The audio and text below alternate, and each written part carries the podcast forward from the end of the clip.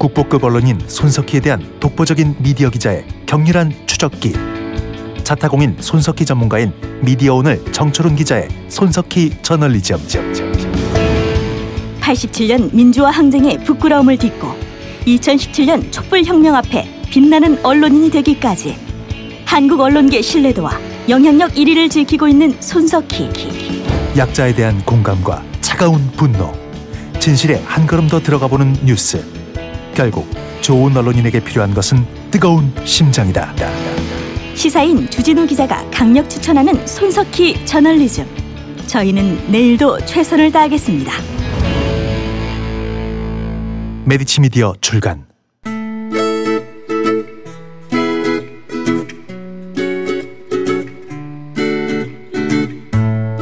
네, 미디어 오늘과 미디어 협동조합이 함께하는 미오캣 오늘 163화입니다. 매주 금요일마다 찾아뵙는 코너죠. 네, 노동과 미오 오늘도 찾아왔고요. 네.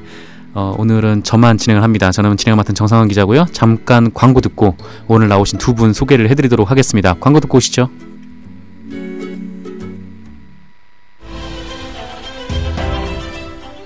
안녕하세요. 아나운서 박혜진입니다. 국정원 대선 개입 사건을 비롯해 국정농단 사태까지 진실을 밝히는데 공익 제보자들이 크게 기여했습니다. 그러나 진실을 알렸다는 이유로 차별을 받거나 해고를 당하기도 합니다. 이런 공익 제보자들에게 생활비, 법률 상담, 심리 치료를 지원하는 공익 제보자 생활 지원 프로젝트가 진행됩니다. 많은 신청 기다립니다. 자세한 내용은 참여연대 02-723-5302로 연락 주세요. 이 사업은 아름다운 재단의 지원으로 참여연대, 민주사회를 위한 변호사 모임, 인권의학연구소, 시민사회단체 연대회의가 진행합니다. 캠핑의 든든한 동반자 세이블 대원산업 아이스박스 캠핑장에 도착하자마자 이미 미지근해진 음식물에 속상한 적 많으시죠? 그래서 세이블 대원산업이 준비했습니다. 이중 뚜껑의 단열 구조로 우수한 단열 효과. 아이스박스에 테이블 기능을 더한 편리함. 바퀴와 손잡이로 간편하게 이동 가능. 캠핑의 든든한 동반자. 세이블 대원 산업 아이스박스. 검색창에 세이블 대원 산업을 검색하세요. 네, 광고 듣고 오셨습니다. 네, 미오케 163화 노동과 미오. 오늘 저번 주까지는 인천공항 비정규직 노동자분들께서 함께 하셨고요. 네, 오늘부터는 새로운 분들이 네, 나오셨습니다. 어, 지난주에는 그 남성 세 분이 나오셨거든요. 그래서 저까지 남자 네 명이서 네, 어 그래서 이제 남탕이다 막 그런 얘기가 있었는데 오늘은 좀 다른 분들을 네, 신선한 뉴 페이스들을 모셨습니다. 어, 말씀을 좀 드리면 소개를 해드리면요. 어, 제 왼쪽에 계신 분은 네, 전국 공공운수노조 전국 집배노동조합의 허소연 선정국장님이십니다. 네 반갑습니다. 네 반갑습니다. 허소연입니다. 네 반갑습니다. 어, 그리고 그 옆에 계신 분은 네 노동자 운동연구소의 김동근 연구원님 나오셨습니다. 안녕하십니까? 네 반갑습니다. 네 소개를 따로 해야 되나요? 아니요, 됐습니다. 네. 아 그래도 나오셨으니까 두 분 잠깐 뭐 어떤 일을 조직에서 어떤 일을 하시는지 네. 어, 조직이라고 하니까 좀 이상하긴 합니다만 네. 어떤 일을 하시는지 좀 잠깐 소개를 한 분씩 좀 해주실까요? 네. 허수영 국장님부터. 네, 저는 이제 집배노조에서 네. 선전 언론 홍보를 담당하고 있어요. 음. 그래서 이렇게 뭐 언론 취재라든지 오늘 네. 같이 이렇게 촬영이 있을 때는 보통 제가 중간에서 많이 연계를 하고 네. 그다음에 저희 노조의 홍보를 음. 주로 담당을 하고 있습니다. 네. 선전을 담당하시는 네, 선전입니다. 님 네. 네. 그렇습니다. 어, 김동근 연구원님은 네, 어떤 일을 하시는? 네, 저는 그 사회진보연대라는 이제 사회단 시민사회단체가 있는데요. 네. 거기 이제 부설 연구소입니다. 노동자 운동연구소에서 음. 주로 이제 뭐 노동조합 정책이나 네. 혹은 뭐 노동자들의 업무와 관련한 어떤 사회적인 문제나 네. 이런 것들을 좀 전반적으로 다루고 있고요. 음. 그래서 이 집배원 분들 관련한 문제는 한 2012년부터 해서 한 네. 6년 동안 관심을 가지고 연구를 하고 있습니다. 음, 그렇군요. 어, 두 분의 자기소개를 듣다 보니 네, 오늘은 재미를 포기하는 것이 네, 좋겠다는 생각이 듭니다. 어, 그러면은 이게 그 전국 집배 노동조합 네, 그 이게 어떤 대상으로 노조가 꾸려진 거죠? 그러니까 어떤 분들이 가입이 돼 있으신 건지. 어, 저희 집배노조 같은 경우는 이제 우체국 안에 있는 네. 모든 분들이 다 가입이 가능하세요. 근데 음. 주로 이제 집배원 분들이 많이 음. 들어와 계시죠. 네, 집배원 분들. 네, 네. 어, 그렇군요. 집배원 분들의 노동조합은 이 전국 집배 노동조합 하나입니까? 아니면 어, 다른 것도 있습니까? 그렇지 않고요. 네. 이제 우정사업본부가 굉장히 복잡한 조직이에요. 그래서 네. 안에 노동조합도 굉장히 여러 개가 있고 네. 음, 저희 노동조합을 포함해서 한 여섯 개 여섯 개, 여섯 개, 일곱 개 정도. 어, 굉장히 있습니다. 많네요. 네, 그렇습니다. 어, 그러면은 전국 집회 노동조합은 규모가 그 여섯 개 중에서 어느 정도가 됩니까? 어, 그건 비밀입니다. 네, 이제 노동조합의 이런 조직 숫자 같은 경우는 네, 철저히 비밀에 붙여야 되기 네. 때문에 네, 네 뭐 적지 지, 않은 적지 않은 숫자라고만 일단 네. 말씀을 드리고 싶네요. 적지 않은 숫자. 네, 그렇습니다. 네, 그렇습니다. 그 공공운수 노조 산하에 네. 그이 우정사업본부 우리가 흔히 이제 집배 내지는 우체국이라고 네, 우체국. 하는 우정사업본부 산하에 있는 노동조합 중에 네. 이제 세 개가 이제 들어와 있고요. 음. 그래서 이제 그 세 개 노동조합이 이제 뭐 집배원 분들도 계시고 네. 비정규직 집배원 분들도 계시고 아 그게 따로 따로 있나요? 네, 굉장히 여기가 또 음. 지난 주에 보니까 이제 인천공항 다루면서 뭐 비정규직 얘기 많이 나오던데 네. 여기야말로 정말 각종 유형의 비정규직들이 이제 다 있는 비정규직의 천국이라고 볼 수 있는데요. 어. 그래서 이제 각종 유형별로 이제 노동조합들이 이제 몇 개가 있고 네. 같이 이제 공공운수 노조에서 활동을 하고 있는 뭐 이렇게 보시면 되겠죠. 음, 그 일반 뭐 대중들이 받아들이기엔 우정사업본부라고 하면은 공공기관이잖아요. 그래서 공공기관의 뭐 우체부 아저씨다라고 하면은 다 정규직 분들이라고 뭐 네. 자연스럽게 알고 계시는 분들이 많을 텐데 비정규직 노동자분들도 꽤 많나요? 엄청 많죠. 어, 엄청 많은 정도인가요? 네, 네. 엄청 많죠. 지난 지난주 지지난주에 인천공항 얘기를 했으니까 네. 좀 관련해서 얘기를 하자면 대충 한 많게 잡으면 만 명 정도 얘기를 하잖아요 인천공항에 음. 이제 우정사업 본부에는 대략 한 만 이천에서 만 오천 분 정도가 오, 더 많네요. 네. 어, 전국 우정, 조직이다 보니까 아, 그렇군요. 우정사업 본부의 총 뭐 인원이 얼마나 되길래 만 이천 분이나 이렇게 비정규직으로 몇 분 정도 되시죠? 총 4만 6천 명 정도. 아, 그럼 거의 한 25%? 네, 네. 4분의 1 정도? 4분의, 4분의 1 정도. 가 비정규직 네, 노동자분들. 네, 4분의 1 내지 3분의 1 정도. 음. 네. 그럼 그 비정규직 노동자분들은 어떤 업무에 주로 투입이 되십니까? 사실 하는 일이 네. 같아요. 예를 들면 집배원 분들 같은 경우는 네. 구역도 같이 나누고 음. 그 다음에 배달하는 것도 똑같이 하고 음. 그다음에 집배원 분들이 뭐 일반 우편 등기 택배 있잖아요. 다 네. 똑같이. 다 똑같이. 네, 다 똑같이 네. 하시는데 근데 이제 비정규직. 네. 인 거죠. 이제 그런 분들이 있고 그런 분들 이제 말고는 이제 우체국에서도 시설 관리를 해주시는 시설 관리 단 분들이 계시거든요. 음. 이제 그런 분들도 대부분 비정규직이고 네, 네 그런 음. 상황입니다. 여기가 이제 집배만 놓고 보더라도 네. 저는 이제 쭉 보면 약간 계급 사회 같다는 생각이 들어요. 어, 집배라고 하면은 이렇게 우편을 배달해 주시는 분들, 네, 그렇죠. 네. 우리가 우리 집배원 분들이라고 얘기하시는 분명 정규직 집배원 분들이 계시고 네. 그 밑에 이제 우정사업 본부가 직접 고용한 그 직접 고용 비정규직 분들이 계시고 아 그래. 네, 네. 이분들이 옛날에는 한 3년 정도 별탈 없이 성실하게 근무를 하시면 정규직이 되셨다고 해요. 음. 요즘은 근데 뭐 6년, 7년 뭐. 아, 그래요? 네, 늘어나서. 아니, 원래 비정규직법에 따르면은 그쵸. 2년 이상인가요? 2년 2년이죠. 이상 상시 고용이 되면은 네. 정규직으로 네. 전환을 해야 되는 게 그쵸. 법으로 되어 있는데 네. 공공기관에서 그렇게 네. 오랫동안 일하셨는데도 정규직 전환이 안 되는 거예요? 빠져나갈 방법이 다양한 거는 다 알고 있잖아요. 근데 그렇죠, 적극적으로 뭐, 활용을 네. 하는 거죠. 1년 11개월 만에 계약을 네. 해지했다가 다시 고용을 하는 방법도 있고. 그리고 또 그 밑에 보면은 또 특수고용, 네. 간접 고용으로 위탁을 준 뭐 이런 분들도 계시고 음. 또뭐 단시간 일하시는 분들도 계시고 정말 너무나 다양한 네. 그런 비정규직 분들이 있으셔가지고 저도 처음에 보면서 야 이게 공공기관 맞나? 뭐 이런 생각을 하기도 했었죠. 어, 네. 그렇군요. 네.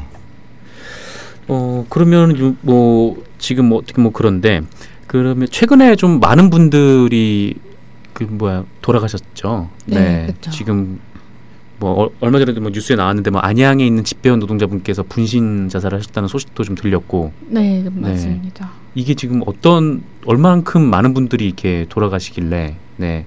좀 우리 하여튼 집배 뭐랄까요? 그 우정사업본부인가요? 음. 하여튼 거기서 좀 이렇게 반발이 나올 정도로 네. 좀 그 피해가 좀 어느 정도가 됩니까? 일단은 올해만 네. 이제 저희는 우정 노동자라고 부르거든요. 네. 그 우정 노동자분들이 12분이 돌아가셨어요. 올 한 해만? 네, 올 한 해만 12분인데 네. 어 이제 예를 들면은 집배원분들 같은 경우는 내가 오토바이를 타고 다닐 거다라는 건 알잖아요. 이제 네. 들어오기 전부터. 그래서 사실 어느 정도 교통사고나 오토바이 사고 막 이런 것쯤은 네. 뭐 어쨌든 내가 조심해서 운전하고 그 뭐 그러면 된다 이런 생각이 있긴 한데 네. 그 교통사고로 인해서 돌아가시는 분들보다 과로사, 과로사, 자살 이게 훨씬 많아요. 아, 그래요? 올해만 하더라도 교통사고 사는 두 명밖에 안 되거든요. 네. 근데 과로 그다음 자살로 열 분이 돌아가신 네. 거죠. 그렇기 때문에 더 억울하고 음. 더 방지할 수 있었고 네. 이런 생각이 많이 들어서 음. 그렇기 때문에 좀 더 안타깝지 않나 이렇게 생각이 들더라고요. 네, 제가 뭐 뉴스를 뭐 검색을 해다 보니까 지난해는 19분이 돌아가셨어요. 그리고 최근 5년간 70분이 돌아가셨더라고요. 네, 맞습니다. 네. 그래서 도, 어떻게 돌아가셨는지를 좀 보니까 어, 교통사고로는 이 70분 중에 총 8분 정도가 돌아가신 것 같고 다른 분들은 뭐 뇌심혈관 질환 그리고 뭐 자살로 돌아가신 분이 15분 정도 되시고요. 그다음에 뭐 과로사로 돌아가신 분들이 있고 네. 어쨌든 그런데 어, 왜 이렇게 많은 분들이 우정사업본부에서 죽어가시는 거죠? 일단은 너무 길어요 네. 노동 시간이. 노동 시간이. 네, 이제 우리나라가 노동 시간 긴 걸로 진짜 유명하잖아요. 아, 그렇죠. 근데 그거보다도 한 600시간 정도 더 어. 일을 한다고 보시면 돼요. 아, 우리나라 평균 노동 시간에 600시간을 네, 한 2,900시간 정도 나오더라고요. 연으로요? 네, 네, 작, 네. 작년에 이제 여기 노동자 운동 연구소랑 같이 공동으로 연구를 했는데 네. 2,900시간 정도 나왔고 그다음에 두 번째로는 제가 이렇게 얘기하면은 많은 네. 기자님들이 어, 근데 나도 12시간씩 일하는데 하루에 이렇게 말씀하시거든요. 그건 맞아요. 네, 저도 안 저도 아니, 마찬가지입니다. 네, 네, 장시간 노동에 시달리고 있기 때문에 아, 그래서 이제 거기서 이제 한 번 의문을 제기하시는 거죠. 네. 우리도 12시간 일하는데 우리 그렇게까지는 안 죽는다. 근데 음. 이제 저희는 그 긴 시간 동안 내내 강도가 너무 세요. 이제 예를 들면 택배 상하차. 네. 그 다음에 나머지 시간은 운전. 네. 혹은 네. 차에서 내려서 뛰어당기고. 어. 그러니까 그 12시간 내내 강도가 너무 세니까 네. 이게 과로사라는 게 사실 하루 아침에 뭐 사고로 죽는 거가 아니라 이게 그렇죠. 오랜 기간 몸에 쌓이면 이제 그게 한 번에 죽게 되는 거잖아요. 음. 그 이제 그러다 보니까 주로 40대 초반부터 중반 네. 굉장히 젊으신 분들이 음. 이렇게 과로사로 많이 돌아가시고 계신 음. 거죠. 이게 좀 웃기기도 하고 슬프기도 네. 한 얘긴데 그 흔히 이제 그 생각을 하시면 그냥 이렇게 다니시면서 편지 왔습니다. 뭐, 뭐 이렇게 생각을 하시잖아요. 네. 근데 노동 강도가 전에 이제 노동자운동 연구소에 있다 보니까 음. 여러 직종에 있는 분들을 많이 보는데 네. 제가 볼 때 거의 우리나라에서 제일 높은 것 같아요. 아, 이게 노동 강도가 네 최근에 이제 많이 돌아가시다 보니까 음. 언론사에서도 인터뷰를 많이 와요. 네. 그래가지고 이제 그저께 인터뷰를 하다가 거기 이제 오신 기자분은 동행 취재를 하루 하고 오셨대요. 아 하루요? 예. 네. 저기 인천 쪽에 있는 집병원들 따라다니면서 동행 취재를 하러 갔는데 이분 하, 하시는 말씀이 아파트에 가면은 이제 옥상에 가서 이제 딱 내려가지고 네. 내려오면서 배달을 내려오면서. 하면서 네. 하는데 그분은 이제 배달을 하면서 이제 내려가는데 자기는 그냥 가는데 네. 숨차서 못 따라가겠더라는 거예요. 아, 그, 네, 워낙 그 숙련이 되셨으니까 네, 굉장히 빠른 네. 속도로 이제 네. 배달을 하시는 거죠. 네, 이분은 네. 막 이렇게 던지고 내려가고 던지고 내려가고 이걸 하고 또 내려가서 다음 동으로 가서 하는데 자기는 그냥 따라가는데 죽겠더라는 거예요. 음. 그래서 와, 이거 정말 사람이 할 짓이 아닌 것 같다. 이런 얘기를 하시더라고요. 네, 그렇죠. 뭐 저는 비교할 바가 아니지만 제가 대학교 때 어, 전단지 아르바이트를 한 적이 있어요. 어, 비슷하겠죠. 네. 어, 굉장히 괴로워요. 네. 특히나 뭐 그나마 엘리베이터가 있으면은 제일 뭐 괜찮은데 네. 엘리베이터가 없는 네, 한 6층, 7층 되는 뭐 빌라 같은 데는 정말 어, 한 1시간만 하면 그냥 좀 퍼져 버리는데 뭐 네. 월급도 별로 안 되고. 그렇죠. 네. 저희 집이 좀 나네요. 4층인데 엘리베이터가 없거든요. 아, 제일 싫어하는 네. 그런 유형의 집이에요. 네. 매일 저녁마다 올라가니까 죽고 싶다는 생각을 반성하세요. 네. 바로 이제 그 김동근 연구원님 덕 때문에 네, 음. 우체부 네, 아저씨들이 굉장히 힘든 네, 맞습니다. 일을 겪고 있습니다. 음. 어, 그렇군요. 일단 뭐 이렇, 이것 좀 여쭤보고 싶은데 이 근무가 어떻게 돌아가는 건가요? 이 우체부 아저씨들의 네, 근무가 음. 어떻게 돌아가죠? 뭐 예. 교대 근무로 들어가는 건지 아니면은 아 교대 근무는 절대 아니고 이제 네. 한 사람이 자기 구역을 담당해요. 네. 예를 들면 내가 구로 일동 담당한다 음. 이렇게 하면은 여기는 이제 내 구역으로 네. 내가 이제 혼자서 책임을 온전히 져야 되는 음. 지역이고요. 그다음에 이 지역을 내가 계속 평생 할 수 없으니까 가끔 이제 구역을 이렇게 조금씩 네. 바꾸기도 합니다. 그리고 음.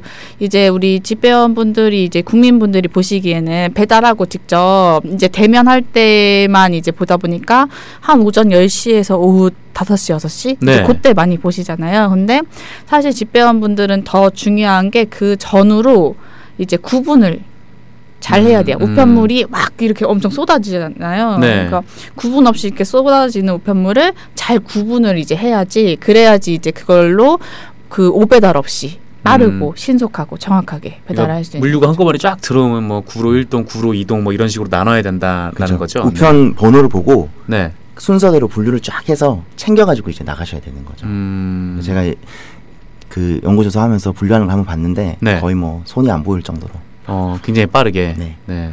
그러면 뭐 매일같이 그렇게 출근을 해서 매일같이 똑같이 이게 열 몇 시간씩 계속 일을 하시고 그렇게 퇴근하시는 거예요? 네, 그렇죠. 네. 음. 노동 시간 굉장히 많이 달라요. 네. 보면은 이분들은 이제 비수기, 폭주기, 특별기 뭐 이런 표현을 쓰는데 네. 폭주기라고 하면은 보통 이제 월 중순부터 한 말 정도까지 네. 그 이제 고지서 날아가는 시간. 아. 예, 그때가 이제 이제 한 번 죽고요. 달마다 네. 한 번씩 이제 그리고 나머지는 선거. 아, 선거. 하면 진짜 죽죠. 네. 네. 그리고 그 엄청 수학기. 무겁잖아요, 또 이게. 그렇죠. 네. 근데 수학기가 더 죽습니다. 수학기요? 수학기. 아 수학기 네, 배랑 뭐 사과 뭐 쌀뭐 아~ 이런 거를 이제 다 이제 네 택배 들이 이제 오가는 예 네, 전국에 네. 이제 농산품들이 이제 일대 이동을 하는 그런 시기 음. 뭐설 명절 이럴 때가 이제 특별기라고 하는데요. 네. 그럴 때는 보니까 거의 하루에 한 열다섯 시간 열여섯 시간도 일을 하시더라고요. 음, 15시간, 16시간을요? 네. 네. 적을 때는 비수기에는 한 뭐 9시간, 10시간 정도 하시고 네. 복주기에는 한 13시간. 비수기인데 9시간, 10시간을 일을 해요? 그렇죠. 이상하죠. 비수기인데. 네. 어, 그러니까 되게 뭔가 되게 작아 보여서 시간이. 네. 아, 근데 이분들은 비수기면 도터가세요. 아, 네, 살만하다. 어, 네. 살만하다. 그렇죠.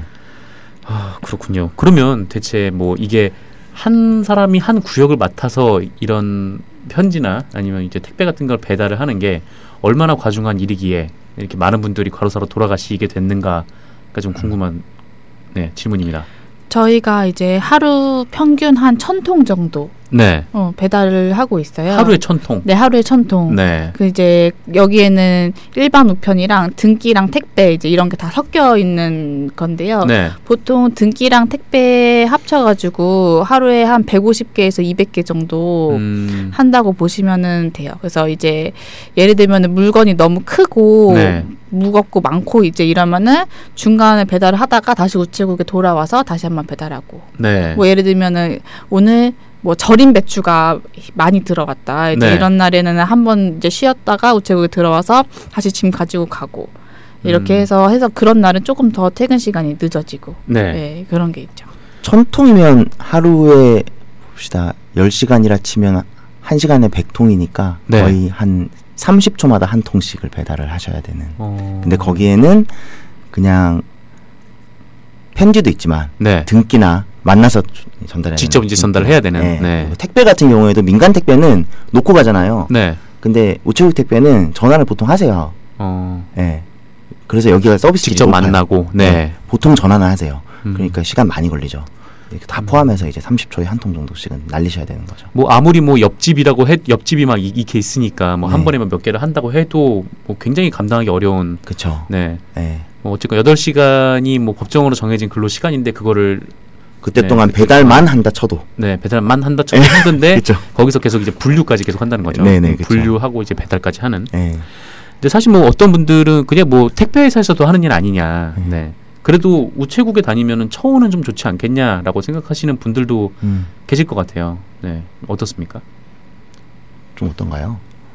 뭐 처우야 사실 그 집배원 분들이랑 택배원 분들이랑 차이가 좀 나는 게 네. 사실이긴 하거든요. 근데 음. 저희가 좀 문제라고 생각하는 거는 이제 우정사업본부도 비정규직 집배원 분들을 많이 늘려서 네. 지금 전체 집배원이 한 만 팔천 명 인데 음. 그 중에 한 3,500명 정도가 비정규직이에요. 네. 그리고 더 큰 문제는 2025년까지 이거를 12,000명까지 늘리겠다. 네. 이런 계획이 있거든요. 음. 이제 그렇기 때문에 그 저희는 이게 처우가 예를 들면은 하향 평준화 돼서는 안 되는 거잖아요. 네. 이제 그렇기 때문에 어, 어떻게 보면 택배 뭐 운송하면은 이제 우정사업본부가 우리나라를 대표하는 그런 네. 기준이 될 수 있는 곳인데 음. 이제 그렇기 때문에 그 기준을 계속해서 네. 유지하거나 혹은 최소 이제 뭐 높이지는 못하더라도 유지하는 네. 이제 그런 건 좀 꼭 필요하지 않을까 음. 뭐 이런 음. 생각이 좀 되더라고요. 음 그렇군요. 처우는 조금 높긴 해요. 네. 민간 택배에서보다는. 근데 제가 그 민간 택배 그 하신 CJ 택배 그 관련한 연구도 한번 했었는데요. 네. 이제 그분들 같은 경우에는 그 노동 강도는 음. 약간 좀 덜하긴 하더라고요. 아 집배원 노동자들보다. 예, 여기는 이제 등기랑 네. 우편까지 다 쳐야 되니까 음. 그렇기는 한데 이제 그분들은 이제 생계가 더 문제가 되죠. 음. 왜냐하면은 여기는 그래도 집배원이면 어쨌든 월급은 꼬박꼬박 나오는데 네. 거기는 이제 건당으로 받으니까 건당으로. 예, 진짜 피말리죠. 아 그렇군요. 예, 그래서 제가 봤을 때는 민간 택배 부신 분들이랑 우체국 집배원 분들 중에 누가 낫냐 따지는 거는 거의 뭐 누가 더 그 뭐라고 할까요? 착취를 당하는가? 음. 지옥 지옥에서 네. 누가 그나마 좀 낫나? 네, 뭐뭐 이런 거를 따지는 거가 아닌가? 네. 네. 뭐 이런 생각이 좀 들더라고요. 네, 이정환님께서 집배원 분들 하루 운동량이 4천 칼로리 정도 나와서 네. 놀라셨다고. 보통 한 2만 보. 2만 보요. 네. 네. 2만 보 평균적으로. 어, 네. 제가 하루에 만 보도 안 걷는데. 네, 2만 보면 정말 엄청나네요. 네. 아, 네, 그렇군요. 어, 그 얼마 전 안양우체국에서 어떤 노동자분께서 분신을 하셨죠. 네. 네. 그 집배 노동자 소속이십니까? 어, 아니요. 아, 그건 아니고요. 않습니다. 네. 네. 근데 뭐 어떤 경위에서 좀 자살이라는 좀 극단적인 사건이 좀 이루어졌는지는 혹시 알고 계신가요? 그러니까 뭐 예를 들면 유서가 있었으면은 네. 저희가 좀 더 정확히 의중을 파악을 했을 텐데 음. 이제 그렇지 아, 않았거든요. 근데 어쨌든 자기가 20년 넘게 일한 우체국 앞에까지 와서 네. 이제 거기서 자신의 몸에 무, 불을 이제 붙인 거는 어쨌든 우체국에 하고 싶은 말이 분명히 있었을 거다. 네. 뭐 이런 좀 생각이 드는 게 하나가 있고 그다음에 음. 그 같은 팀에서 일하는 네. 집배원 분한테 얘기를 들었을 때는 이제 안 그래도 우리 그 안양을 포함한 경기도 지역이 이제 서울에 있는 인구가 다 경기도로 많이 이렇게 내려오면서 네. 신도시가 네. 그렇죠. 많이 생기잖아요. 그래서 안양도 대표적으로 음. 뭐 이런 아파트가 새로 많이 지어지는 그런 곳이다 보니까 물량이 진짜 어마어마하게 많이 늘었다고 하더라고요. 어. 근데 지금 충원이 안 되고 있는 건가요? 계속? 그죠. 제가 듣기로는 한 명. 한 명이요. 한명 됐고 더 심각한 네. 거는 지금 우리 그 안양 집배원 분이 돌아가셨잖아요. 네. 그 자리가 아직도 안 채워졌어요. 어... 그래서 그, 그, 다시 새롭게 들어온 한 분이 다 맡아서 지금 하시는 거예요? 그걸 이제 주변 동료들이 좀 쪼개가지고 쪼개가지고, 쪼개가지고 안 그래도 일이 많은데 네. 내 이제 동료가 다녔던 구역까지 지금 같이 다니고 있는. 음. 지금 돌아가신 지 얼마나 됐는데 아직 충분히 지금 이제 거의 뭐 2, 3주 됐죠. 오, 7월 그렇구나. 6일이었으니까. 네.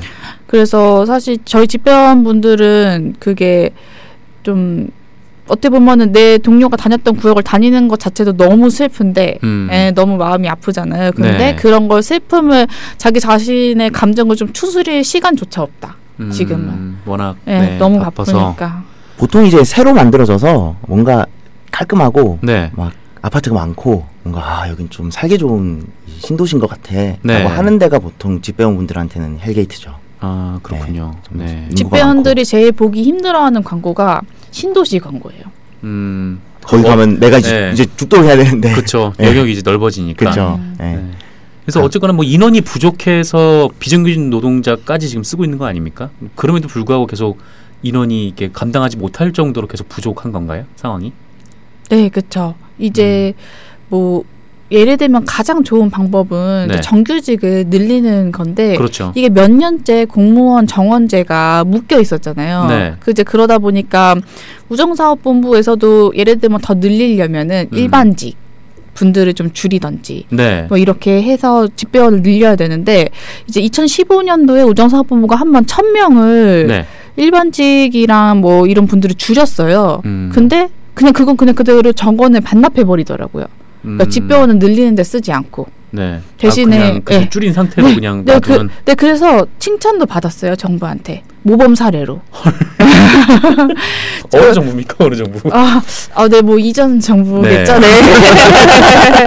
네. 네 칭찬도 받았고, 근데 저는 그걸 이제 줄여서 당연히 집배원을 늘리겠거니 생각했는데 네. 집배원은 이제 안 늘어나는 거죠. 그래서 그러다 음. 보니까 비정규직만 더 늘어나고. 그래서 뭐 공공기관 뭐 효율화 뭐 이런 식으로 해가지고 칭찬을 받았겠죠? 네, 맞습니다. 칭찬 그렇게 받아가지고 네. 어디다 써먹었는지는 잘 모르겠어요. 칭찬 받아서. 네. 네. 요즘에도 보면 저도 참 이게 대통령만 바뀌었구나 이런 생각을 많이 하게 돼요. 네. 대통령은 바뀌었는데 네. 청와대는 바뀌었는데 나머지는 다 똑같구나 뭐 이런 생각. 음. 공공부문 지금 뭐 비정규직 정규직화 하고 인력도 충원하고 일자리 창출하자 뭐 이런 이제 상황이잖아요. 네. 근데 바로 얼마 전에 우정사업본부가 이제 집배 부하량 조사라는 거를 했어요. 부하량 조사요? 네. 그러니까 이제 집배원 분들이 네. 업무량이 어느 정도인지를 보고 음. 그리고 지금 인력이랑 본부가 몰라요. 이제 이제 이제 좀 알겠다 제대로 좀 알아보자 뭐 이러면서 이제 한 거예요. 네. 그래가지고 이제 발표를 했어요. 업무량 대비 인력이 어떻게 되냐. 음. 근데 딱 맞다. 음. 뭐 이런 딱 맞다. 예, 네, 인력 충원 필요 없다. 아. 지금 인원으로 딱 맞다.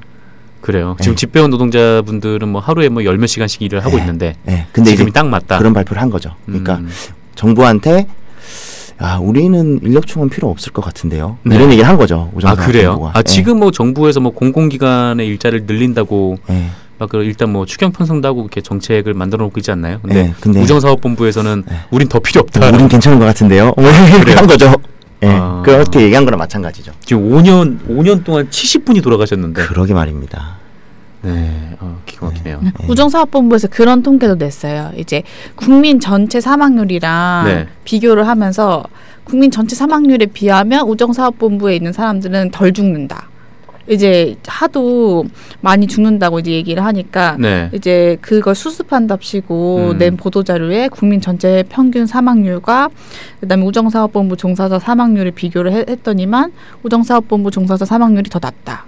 뭐다 같이 죽자 말입니까? 네, 완전 웃기는 뭐, 뭐 그런 얘기죠. 그래서 너네 좀덜 죽으니까 그나마 감사한 줄 알아라. 약간 거의 이런 식으로 얘기를 하는 거 보면서 네. 참더 이상 대화를 할 그런 여지가 없구나 이런. 근데 생각이. 여기는 음. 30대에서 50대까지 일하는데 네. 국민 전체 사망률이랑 비교를 하는 게 아 그렇죠. 한참 이제 일을 하실 분들 네, 나이 너무 건강한 사람들만 다 뽑아놨는데 그렇죠. 그거랑 비교하는 것 자체가 사실 수치스러운 거죠. 음. 근데 이제 사실 어떤 분께서 아까 질문을 하셨지만 그 사실 뭐 우편 업무를 하다가 택배 사업까지 우전사업본부가 벌인 음. 거잖아요. 그래서 그때부터 이 집행 노동자의 그런 업무 하중량이 굉장히 좀 늘었던 것 같은데, 네. 네. 이것도 뭐 영향이 있는 건가요? 이 택배 사업을 시작을 하면서 영향이 있죠. 그 택배를 하면서 네. 일단은 그 민, 물량 자체가 많아지기도 했고 왜냐면은 택배를 하면서 네. 인원을 택배를 위한 인원을 따로 뽑은 게 아니에요. 음 그냥 네. 우체부 네. 아저씨들이 같이 네. 택배도 네. 배달을 해라. 이제 이런 거죠. 우리는 우체국도 다 있고 네. 전국의 망도 다 있고, 망도 있고 우체부 아저씨들도 다 있으니까 택배 그냥 주면 할 거야. 음. 이렇게 해서 한 거예요. 그러니까 그대로 이제 업무량이 늘어난 거고 그리고 민간 택배 회사들이 배달하기 힘든 거 있잖아요. 도서 벽지 뭐 이런 거. 음. 네, 그런 거는 배달하기 힘든 건 할 때 우체국에 다시 줘요. 아 그래요 택배 예. 회사에서 네, 네. 공공기관이니까 음. 그런 것들도 다 배달하시죠 음. 네, 그리고 뭐 따로 인력 충원이 특별히 된 게 아니니까 옛날에는 등기랑 그 편지만 잘 배달하면 됐는데 네. 거기다가 이제 이게 올라온 거죠 택배까지 네, 네. 그러니까 이제, 이제 이제 정말 이제 죽기 직전까지 되신 거죠 음. 지금 우정사업본부장이 누구죠? 어 갑자기 어. 김기덕 본부장 어, 맞습니다 김 김기덕. 네, 영화 감독님이랑 이름이 같아요. 네. 네. 어, 김기덕 본부장님. 네, 그렇군요. 알겠습니다. 정돈진님께서 언젠가 좋은 세상이 올 겁니다. 뭐 안양 집배원분을 추모하면서 네 후원을 해주셨습니다. 네 정말 감사드립니다. 어, 그러면 잠깐 저희 광고 듣고 네, 네. 계속 이야기를 나눠보도록 하겠습니다. 광고 듣고 오시죠. 아늑한 분위기 깊은 커피 맛. 미디어 협동조합 카페 온에어 아시나요? 지식과 공감이 있는 공감. 온에어는 울타리가 낮은 조합원과 시민의 휴식 공간입니다. 서울 마포구 월드컵로 37 웰빙센터 지하 1층입니다. 미디어 협동조합원은 할인된 가격으로 모시겠습니다. 김엄마 김용민 불금쇼 정영진 최욱이 뉴스K 라이브에서 결합했다. 세상에 둘도 없는 시사 토크쇼 맘마이스 그 맘마이스 좀 같이 하면 안 될까? 아 영진이 형이랑 네. 최욱 씨랑 네, 해가지고. 일주일에 한 번이야. 전대미문의 그런 프로그램이 될 수 있을 아. 그렇습니다. 좌파분들이 많이 나오시나 봐요. 아이. 그럼 제가 좀 껄끄러운데. 아 그래 그래. 전원책 부를게 전원책. 전원책. 다른 것은 잊어라. 맘마이스는 세상에 단 하나뿐. 엄숙주의와 정치공학을 떨치고 오직 시민의 상식으로 세상을 바라보는 맘마 이스. 매주 월요일 저녁 공개 녹화합니다. 아빠는 가라 맘마 이스. 네, 광고 듣고 오셨습니다. 어, 사실 오늘 그 미오캣의 뭐 노동과 미호를 하면서 뭐 저번 주 같은 경우에는 인천공항 비정규직 노동자 당사자분이 나오셨는데 오늘 같은 경우에는 그 집배 노동자 당사자분이 나오시지 못하셨어요. 네. 워낙 바빠서 네, 양해의 말씀을 좀 드리고 네. 싶은데요. 정말 너무 바빠요. 너무 음. 바쁘고 지금 오늘이 21일이잖아요. 네. 딱 20일부터 말까지가 온갖 관공서에서 모든 요금, 뭐 전기 음. 요금부터 해가지고 모든 요금을 내라는 고지서가 날아다니는 네, 시간. 고지서가 다 날라오고 또 이번에는 배달하는 분도 배달을 받는 분도 네. 굉장히 슬픈 시간이죠. 그렇죠. 고지서 날라오는 시간. 받는 사람은 안 받고 싶어하고 네. 주는 사람은 빨리 주고 싶어하는 음. 네 거기다 재산세 뭐 이런 게 터져가지고 네. 네, 아 좀- 재산세 안 냈다. 네. 네. 이게 또 재산세를 30만 원 이상씩 내는 분들은 꼭 등기로 날아오더라고요. 이게 네. 이제 그럼 그거를 이제 지- 직접 한 분 한 분 다 드려야 음. 되거든요. 그래서 저는 아직 그런 등기를 받아보지는 못했지만 그렇지만 한 많이 몰리는 곳은 한 4천 통 한 분이 한 분이 사 네, 한 분이 그 재산세 재- 등기를 4천 통을 받아요. 네, 재산세 등기만 4천 통. 오. 예, 해서 아직 30만 원 이상씩 4천 개를 받는다는 거잖아요. 네, 그렇죠. 그래서 이제 저도 그런 거 거기가 한번 받아보고 싶네요. 그런 지역이 음, 그래도 됩니까 이거 노동자운동연구소에서? 네. 뭐 어떻게 생방송이라서 뭐 모를 수도 없고 지- 음. 그 이제 그분은 이제 아직까지도 그 재산세를 계속 네. 이제 등기 배달하러 다니시고 이러느라고 음, 음. 오늘 안타깝게 나오지 못하셨어요. 네, 아까 말씀드린 그렇군요. 지금 이제 폭주기 플러스 알파 정도 되는 거죠. 아 네. 폭주기. 예. 네. 그, 예. 그렇군요. 굉장히 좀 바쁠 시간이라 네. 그렇죠. 직접 나와서 뭐 얘기를 좀 나눠봤으면 좋았을 음. 테지만 네. 양해를 좀 부탁드리겠습니다. 어 지금 과로사가 뭐 올해 작년부터 올해까지 과로사로 추정되는 집배원만 아홉 분 네, 이라고 하죠. 네. 근데 과로사를 우정사업본부에서 인정을 하나요? 과로사라는 개념 자체가 네. 지금 우리나라에서는 네. 공식적으로 뭐 인정을 하고 있지는 않고요. 그런 그 사망 원인에 그게 없는 거죠. 네, 과로사라는 게. 그렇죠. 보통 이제 뭐 우리가 뇌졸중이나 네. 뭐 심근경색 뭐 음. 이런 것들을 이제 왜냐면은 그게 이제 과로하면은 바로 오는 거기 때문에 네. 과로사라고 부르는데 어, 우정사업 본부에서는 대부분 얘기하는 거는 과로 때문에 돌아가신 게 아니다. 음. 네, 왜냐면 뭐 나이가 있으셔서 돌아가신 거다. 뭐 30에서 술을 50대 분들 그렇죠. 하신다면서요. 그러니까요. 예. 보통 그러죠. 그래서 뭐 한 분 돌아가시면 뭐 그런 얘기들을 많이 하세요. 네. 우정사 본부에서는 조사해가지고 뭐 술을 얼마나 드셨다더라, 뭐 음. 당뇨가 있다던데, 뭐 이런 얘기를 막 하시죠. 음, 그렇군요. 네, 구름 커피 구름님께서 네 유튜브에서 후원해 주셨네요. 네, 감사드립니다. 어, 그럼 뭐 이거를 뭐 인정하지 않고 우정사업본부에서는 뭐라고 얘기를 합니까? 이런 노동자분들이 돌아가시는 거에 대해서 아까 말씀해 주셨던 뭐 사망률이 뭐 비슷하다, 국민 전체 사망률과 비슷하다, 뭐 요거 말고 개인 질병. 개인 질병. 네, 개인 질병이고 네. 그다음에 저희가 그래서 너무 억울해서 음. 작년에 이제 돌아가신 분들 이제 산재 승인 받았는지 안 받았는지 네. 그 저희가 조사를 해봤어요. 근데 네. 작년에 돌아가신 분들 중에 신청한 분들은 다 산재 승인 받았어요. 과로로. 아 과로로. 그러니까 이게 사실 과로라는 개념이 좀 없기는 한데 네. 또 나름 기, 기준이 있어요. 그리고 음. 최근 얼마가 노동 시간 주간 노동 시간이 60시간 이상 뭐 네. 이런 몇 가지 기준이 있어서 그 업무와 연관성을 인정받으면 승인이 나거든요. 음. 근데 저희가 다섯 작년에 이제 과로로 추정되는 분 다섯 분 중에 네 분이 네. 신청을 하셨는데 그 네 분다 음. 승인이 났습니다. 그- 그만큼 이제 국가에서도 좀 인정할 만큼의 그런 과로로 이- 볼 만한 그런 업무 강도가 있었다. 그렇죠. 네. 그게 굉장히 까다로운데 네. 집배원분들의 또 산재 승인율은 굉장히 높아요. 음. 거의 90% 정도.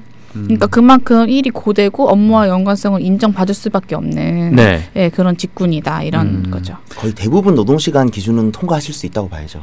음, 노동시간 기준이요? 네, 과로사로 인정받을 수 있는 노동시간 아, 기준은 가뿐하게들 통과하신다고 봐야죠. 음, 대부분. 그렇군요. 네.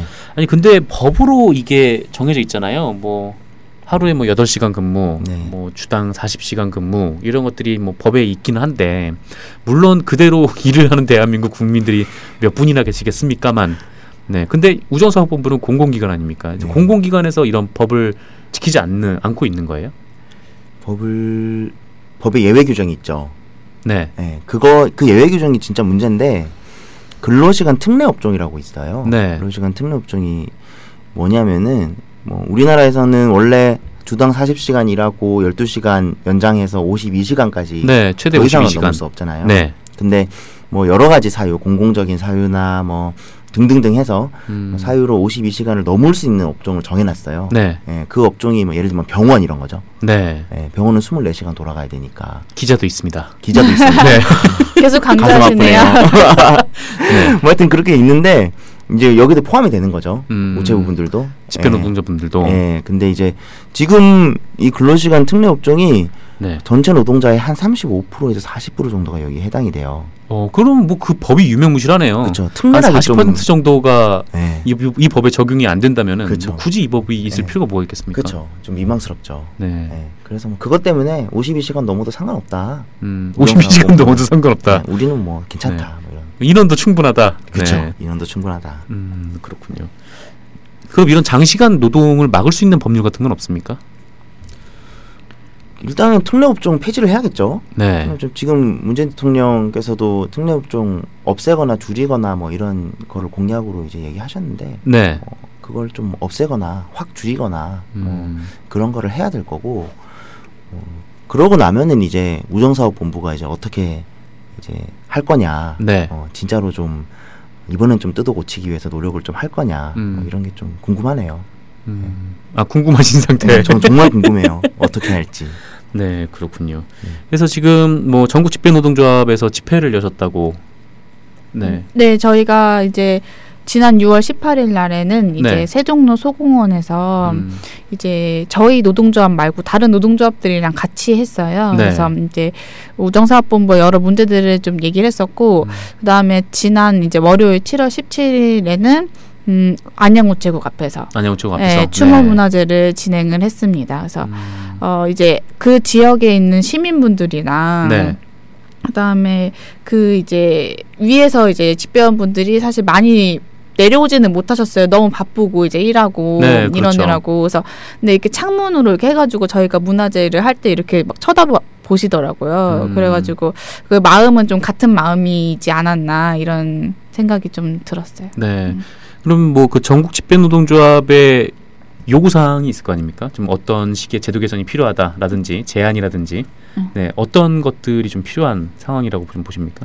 음, 일단은 인력 충원이죠. 인력 충원. 네, 네. 일단은 노동 시간 단축이든 뭐든 제대로 네. 되려면은 사람이 늘어나야 된다. 음. 거고 이제 저희가 아까 말씀드린 게 한 600시간 정도 더 일한다고 했잖아요. 네. 이제 그래서 정 뭐 예를 들면 OECD 평균 노동 시간도 아니고 네. 그냥 대한민국 평균 노동 시간으로 음. 이제 줄이려면은 한 4,500명 정도 필요하다. 음, 4,500명이 네, 더. 4,500명 정도 더 필요하다. 지금 12,000분 정도밖에 안 된다는 거 아니에요? 지금 정규직하고 비정규직 포함해서? 18,000. 18,000분. 네, 네, 네. 그래서 4,500명 정도가 더 필요하다. 그래야지 우리나라 평균 노동 시간이 네. 유지가 된다. 음. 일단 이게 가장 중요한 요구라고 볼 수 있어요. OECD도 아니고 네, 네 우리나라 평균. 그래서 저희 보고 굉장히 착한 야근 많은 나라, 야근 많은 나라에서 네. 착한 노동조합이라고 음. 얘기를 많이 하시더라고요. 더 많이 요구해도 되는데 딱 대한민국 평균으로만 네. 딱 이렇게 해서. 음 그렇군요. 네. 저는 그 우정사업본부가 네. 좀그 노동 시간 관련해서 음. 좀 솔직 해줬으면 좋겠다는 바람이 있어요. 네. 이건 제 요구입니다. 네.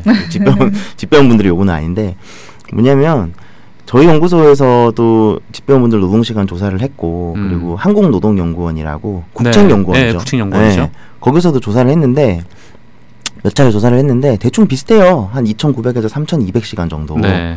근데 우정사업본부는 아직까지도 아니다. 음. 2,400시간이다. 음. 이렇게 얘기를 하고 있어요. 2,400시간이라고. 네, 그래서 네. 약간 좀 많긴 한데 이 정도면 괜찮은 수준이다. 뭐 이렇게 음. 얘기를 하고 있고 또 잠깐 말씀 주시는 사이에 잭 몽키 테이머님께서 네. 네.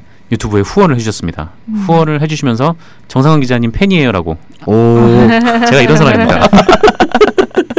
아, 네, 농담이고 감사합니다. 계속 말씀해 주시죠. 네. 그러고 얼마 전에 또 내부에서 그 문서를 하나 냈는데 거기에서 뭐라고 했냐면 네. 집배원 아저씨들이 초과 근로수당 제가 약간 이제 구어체로 얘기하면 음. 초과 근로수당 받아가려고 음. 일부러 늦게 퇴근한다. 아. 우정사업본부가. 그 좀 너무하네요. 네, 네. 그런 거를 공식 문서에 이제 적어놨더라고요. 네. 그래서 야 이거는 좀 좀 공식 문서 네, 드라마에나 나올 만한 이야기가 음. 그래서 우정사업본부 태도가 좀 바뀌어야 되는 거 아니냐 네. 그런 아니 근데 진짜 아까 말씀하셨듯이 아니 지금 자사의 뭐 노동자들이 막 죽어가고 있는데 네. 뭐 우리나라에서 막 많이 나오는 얘기들 있잖아요. 막 뭐 회사 회사는 뭐 한식구 막 이런 그런 뭐 그런 네, 음. 네 저는 뭐 동의하지 않지만 네. 뭐 그런 개념들이 굉장히 많은데 아니 이런 식으로 자사의 노동자들이 죽어가고 자사 노동자들이 막 그 살인적인 노동 강도에 시달리고 있는데 아니 지금 정부 마침 이제 뭐 문재인 정부가 들어서고 난 뒤에 뭐그 공공 일자리 늘리겠다고 했는데 그 왜 우정사업본부가 우리는 왜 더 필요 없다라는 식으로밖에 대응을 안 하고 있는 건지 잘 지금 이해가 안 가거든요.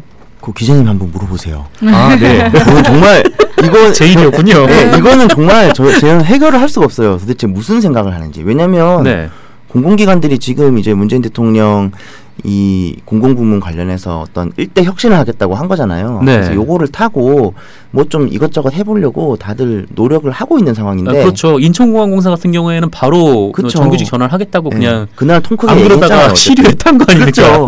시류에 타지도 못하는지 왜왜 네. 이렇게 지금 이 타이밍에 하필 우리는 인원 딱 맞다 필요 없다 뭐 이런 얘기를 하는지 음. 아 정말 잘 모르겠어요. 아 그래요. 네. 이 우정사업본부의 뭐 이런 행태를 뭐 감시할 수 없는 건가요? 뭐 요새 고용부 고용노동부가 MBC에도 특별 근로 감독을 들어가고 네. 네 우정사업본부 이런 데서도 뭐 들어갈 수도 있는 거 아닌가요?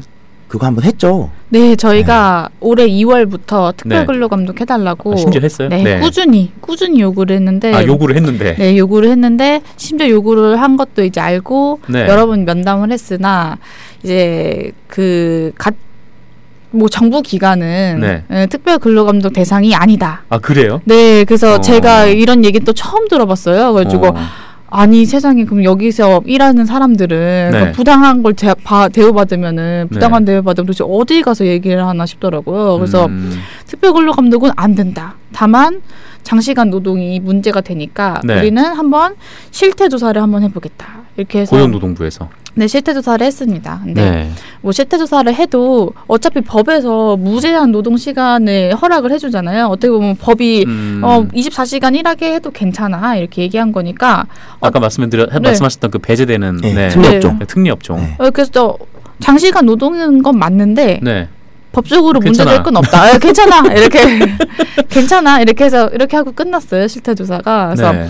그 실태 조사를 하는 동안 세 분이 더 돌아가셨거든요. 아, 그래서 그 사이에 네, 네, 그 사이에 이제 자기네들끼리 된다 안 된다 이렇게 책상 앞에서 얘기를 하는 동안에 세 분이나 네. 더 돌아가셔가지고 사실 뭐 저희는 이제 뭐 노동부도 사실 잘 못 믿겠고 네. 그래서 저희가 뭐 관계자들을 뭐 심지어 검찰에 고발하기까지도 했었어요. 음. 근데 이제 그거는 좀 결과를 받아봐야겠지만 워낙에 우리나라에 과로사 개념이 없다 보니까 이걸 네. 처벌할 규정을 저는 좀 찾을 수 있을지가 좀 의문이더라고요. 음. 아, 이 결국은 법이 문제네요. 법. 법도 문제죠. 네. 이게 그 영국 예를 들면 영국 같은 데서는 네. 이렇게 그 살인 기업법이라고 해서 이제 음. 기업의 어떤 직접적인 상당한 네. 이유로 인해서 기업의 책임으로 인해서 돌아가시면은 음. 노동자가 돌아가시면은 그 처벌 강도가 굉장히 세요. 네. 네. 근데 우리나라는 사실은 그런 어떤 사회적인 분위기나 제도 같은 게 전혀 없죠. 음. 그래가지고 뭐 사람 한 명 뭐 산재로 이제 뭐 죽거나 이러면 벌금을 뭐, 뭐 몇, 몇십만 원, 몇백만 원 이렇게 때리고 네. 노동시간 관련한 규제도 없고 어. 예, 공공기관이 나서서 지금 이러고 있고 네. 이러니까 사실 좀 야 이거 어디 가서 얘기해야 되지? 뭐 이런 생각 음. 좀 많이 들죠. 그 봄날님께서 우정부 그러니까 네, 우정사업부는 네.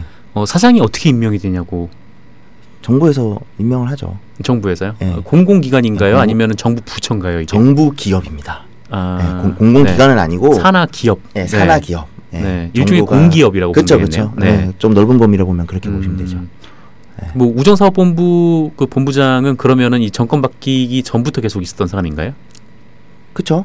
네. 이제 임기가 사실 지금 본부장님은 얼마 안 남았어요. 아 그래요. 네. 이제 가는 사람. 네, 그래서 네. 네. 이제 뭐 저희는 뭐 가시는 분한테 뭐 다 그럴 건 없고, 근데 이제 뭐 새로운 본부장을 뽑는 그 과정이 네. 다른 데랑 비슷해요. 이제 몇 명 이제 지원을 하면은 네. 그 중에 이제 뽑아가지고 면접 보고 뭐 그걸로 음. 이제 뭐 이제 본부장을 뽑는 그런 방식인데 그럼 뭐 이사회 같은 거에서 사장을 뽑는 겁니까? 네, 그렇죠, 그렇죠. 그래서 음. 이제 그 지원자들 중에서 뭐 몇 배수로 뽑아가지고 네. 뭐 면접 보고 이런 식으로 진행을 하는 거예요. 최종 임명권은 대통령 임명이죠. 그렇죠, 그렇죠. 네, 보통 음. 공개 다 그러니까. 그러니까 뭐 사실 뭐 낙하산이 내려오기에 딱 적당한. 그렇죠. 공공기관들 네, 뭐 일반적으로 공공기관들이 그렇죠. 일반적으로 다 그러니까. 근데 여기 우정사본부는 약간 공공기관 중에서도 네. 좀더 약간 뭐랄까요 소극적이라고 해야 될까요? 아까 네. 얘기한 대로 시류도 제대로 못하는 음. 예, 우리는 뭐 괜찮아 이런 음. 옛날부터 좀 많이 강하더라고요. 그래서 음, 그렇군요. 예, 좀 그건 좀 궁금합니다. 기자님 좀 파주세요. 도대체 왜 그러는지. 왜 이렇게 네. 자꾸 기자님한테? 네, 미국 기자들이 이거 듣고 있지? 네, 그렇군요. 그럼 이사회 구성은 어떻게 되어 있는 거예요? 우정사업본부에? 글쎄요, 그건 이제 좀 저도 봐야지 알 것 같은데. 네, 네, 보시고. 네. 다음 주에 숙제로 네. 알아오는 걸로 하겠습니다. 네, 알겠습니다. 그러면 이제 뭐 인원을 확충하는 거 그게 뭐 첫 번째 요구고 네. 두 번째 요구 뭐 다른 것도 있습니까? 어 이제 저희는 우정사업본부 안에 비정규직이 너무 많아서 네. 사실은 그 비정규직들이 같은 일을 하거든요 정말 그래서 네. 저희도 이제 비정규직의 정규직화를 이제 같이 요구를 하고 있어요 근데 음. 좀 이번에 이제 무기계약은 네. 고용 안정성이 좀 인정이 돼서 네. 좀 어려워질 것 같기는 한데 어쨌든 그것도 저희의 요구입니다 일단 다 정규직으로 전환을 네. 그 다른 지금 비정규직 분들은 뭐 형태가 다양하다고 말씀하셨죠? 네. 그러면 뭐 무기계약직 분들도 계시는 거고 계시고 네. 기간제 분들도 계시고, 계시고 단시간도 계시고 네. 뭐 특수고용. 외주 하청도 있고 특수고용도 음. 있고 뭐 다 있습니다. 상상할 수 있는 건 다 있습니다. 이 공기업에 하청이 있는 경우가 그 잘 보진 못한 것 같은데 여기는 엄청 많죠. 아, 그래요? 네, 엄청 많죠. 어떤 어떤 업체에서 대체 하청으로 들어와서 어떤 일을 하시는 거예요? 하청으로 들어오신 분들이? 그러니까 뭐 시설 관리를 하기도 하시고 아. 네, 곡들이 다 많으니까 네네. 네, 시설 관리를 거기 뭐 공기업 하청이긴 한데 음. 시설 관리를 하시기도 하고 그리고 위탁 배달을 하시죠. 네. 뭐 그런 식으로 하기도 하시고 배달 물량 일부를 떼주는 거죠. 네네. 네. 우정사업본부는 사실은 본인들이 공, 공공기관이긴 한데 음. 최대한 민간 택배 회사처럼 바꿔가지고 네. 수익을 더 많이 내려고 어떻게든 이제 수익을 내서 네, 지금 네, 그래야만이 네. 네. 그래서 뭐 점점 더 비정규직들 더 많이 쓰고 네. 네, 위탁도 더 많이 주고 그래서 내부 계획 보면은 위탁은 앞으로 최대한 더 늘려나갈 계획 음. 뭐 이런 거 이제 음. 내부 문건 쓰고 그래서 그러죠. 그렇군요. 네. 어떻게든 계속 이제 흑자를 내야 이제 본인들이 뭐 사장 임기를 뭐 이어가는데 네. 네. 지금까지는 계속 이제 사장 그 임명이 그런 식으로 이루어졌으니까 네. 계속 뭐 거기 그런 데만 초점을 맞추고 뭐 그래 왔던 모양이죠. 네네 그렇죠. 네 그렇군요. 그다음에 뭐 비정규직 전환 그리고 또 다른 요구 사항이 또 있습니까? 이제 저희가 좀 요새 중요하게 좀 생각하는 거는 아까 말씀드린 것처럼 저희는 어디 정말 하소연할 데가 없더라고요. 노동부도 네. 사실은 다 괜찮다 이렇게 음. 얘기하고 뭐 검찰이 고발을 해도 과로사로 뭐 처벌할 수 있는 것도 없고 뭐 음. 이러다 보니까 저희가 요즘 이제 저희 집배 노조를 포함해 가지고 여러 시민 사회 단체들이 이제 집배원들의 죽음에 대해서 좀 진상 조사를 하자 이렇게 음. 해서 음. 대책위를 마련을 했어요. 그래서 네.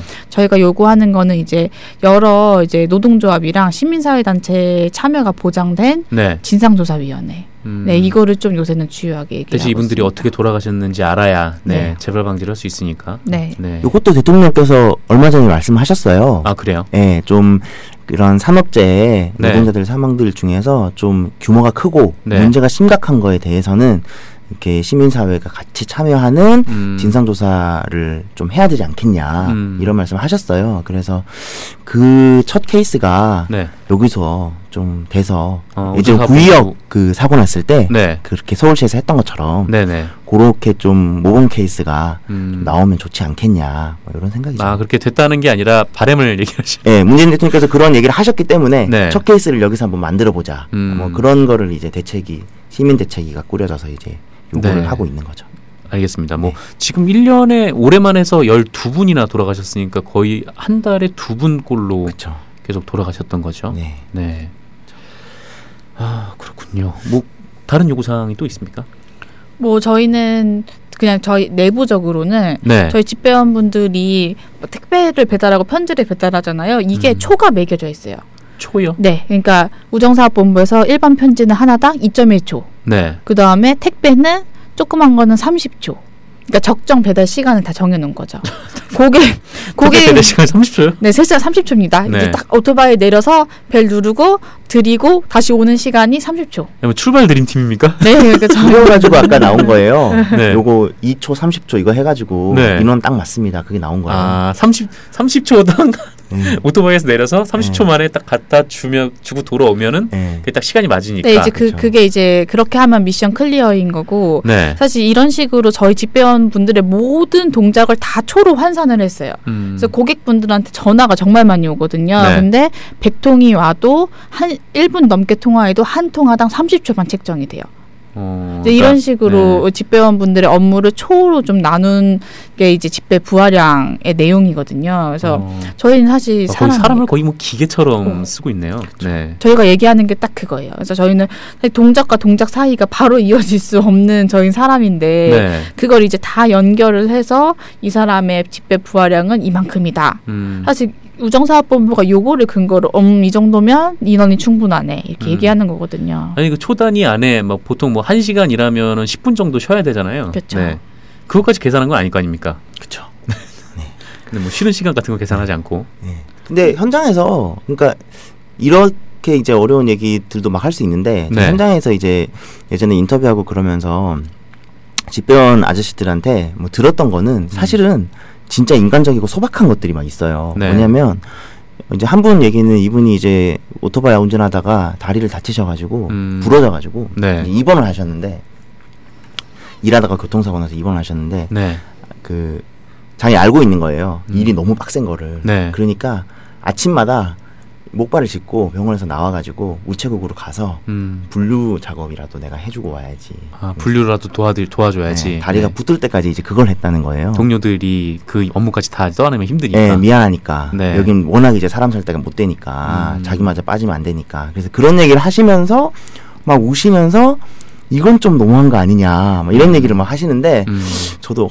그래 이거는 좀 아닌 것 같다 이런 생각 들죠. 네. 네. 그런 거는 좀 없어지게 돼야 되는 거 아니냐. 아, 그러니까요. 네. 그러니까 뭐 좀 사람이 많고 어느 정도 좀 여유가 있으면은 네. 일단 뭐 일을 하다가 다치신 거잖아요. 일종의 네. 산업재해를 당하신 건데 그쵸. 이 병을 빨리 치료하는 게 제일 먼저 급선무인데. 네.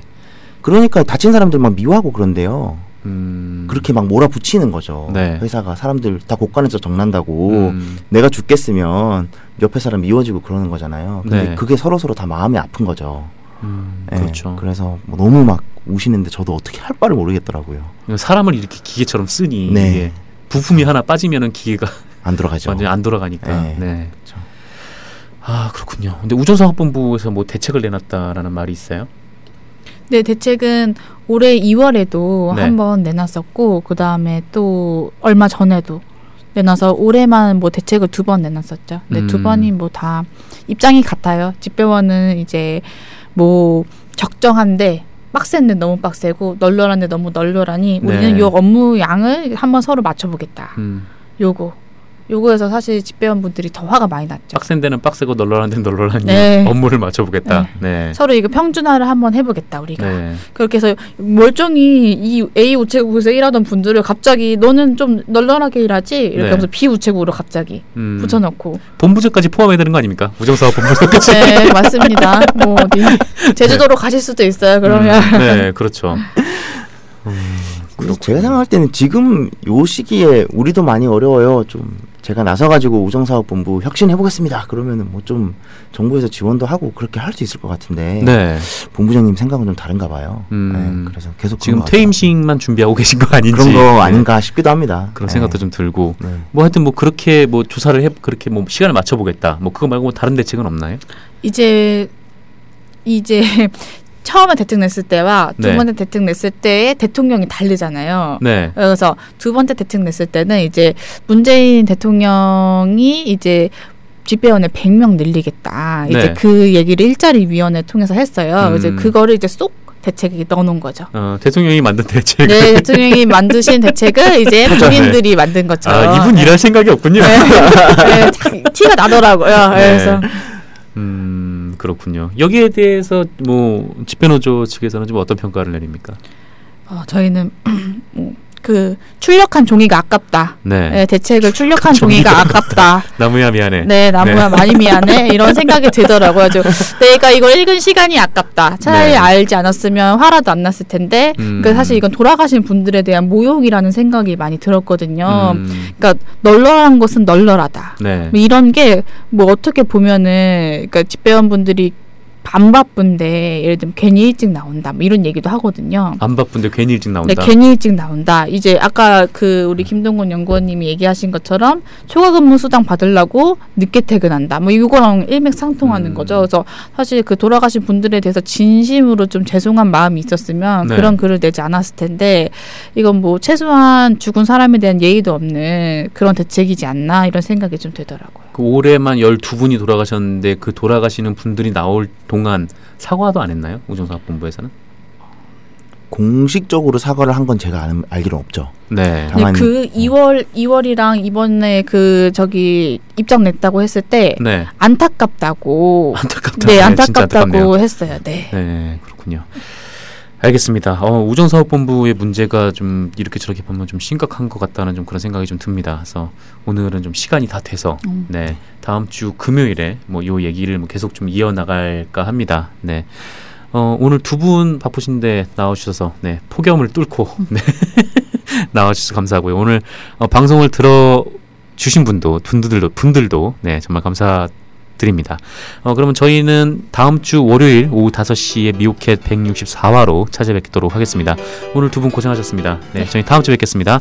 수고하셨습니다. 감사합니다.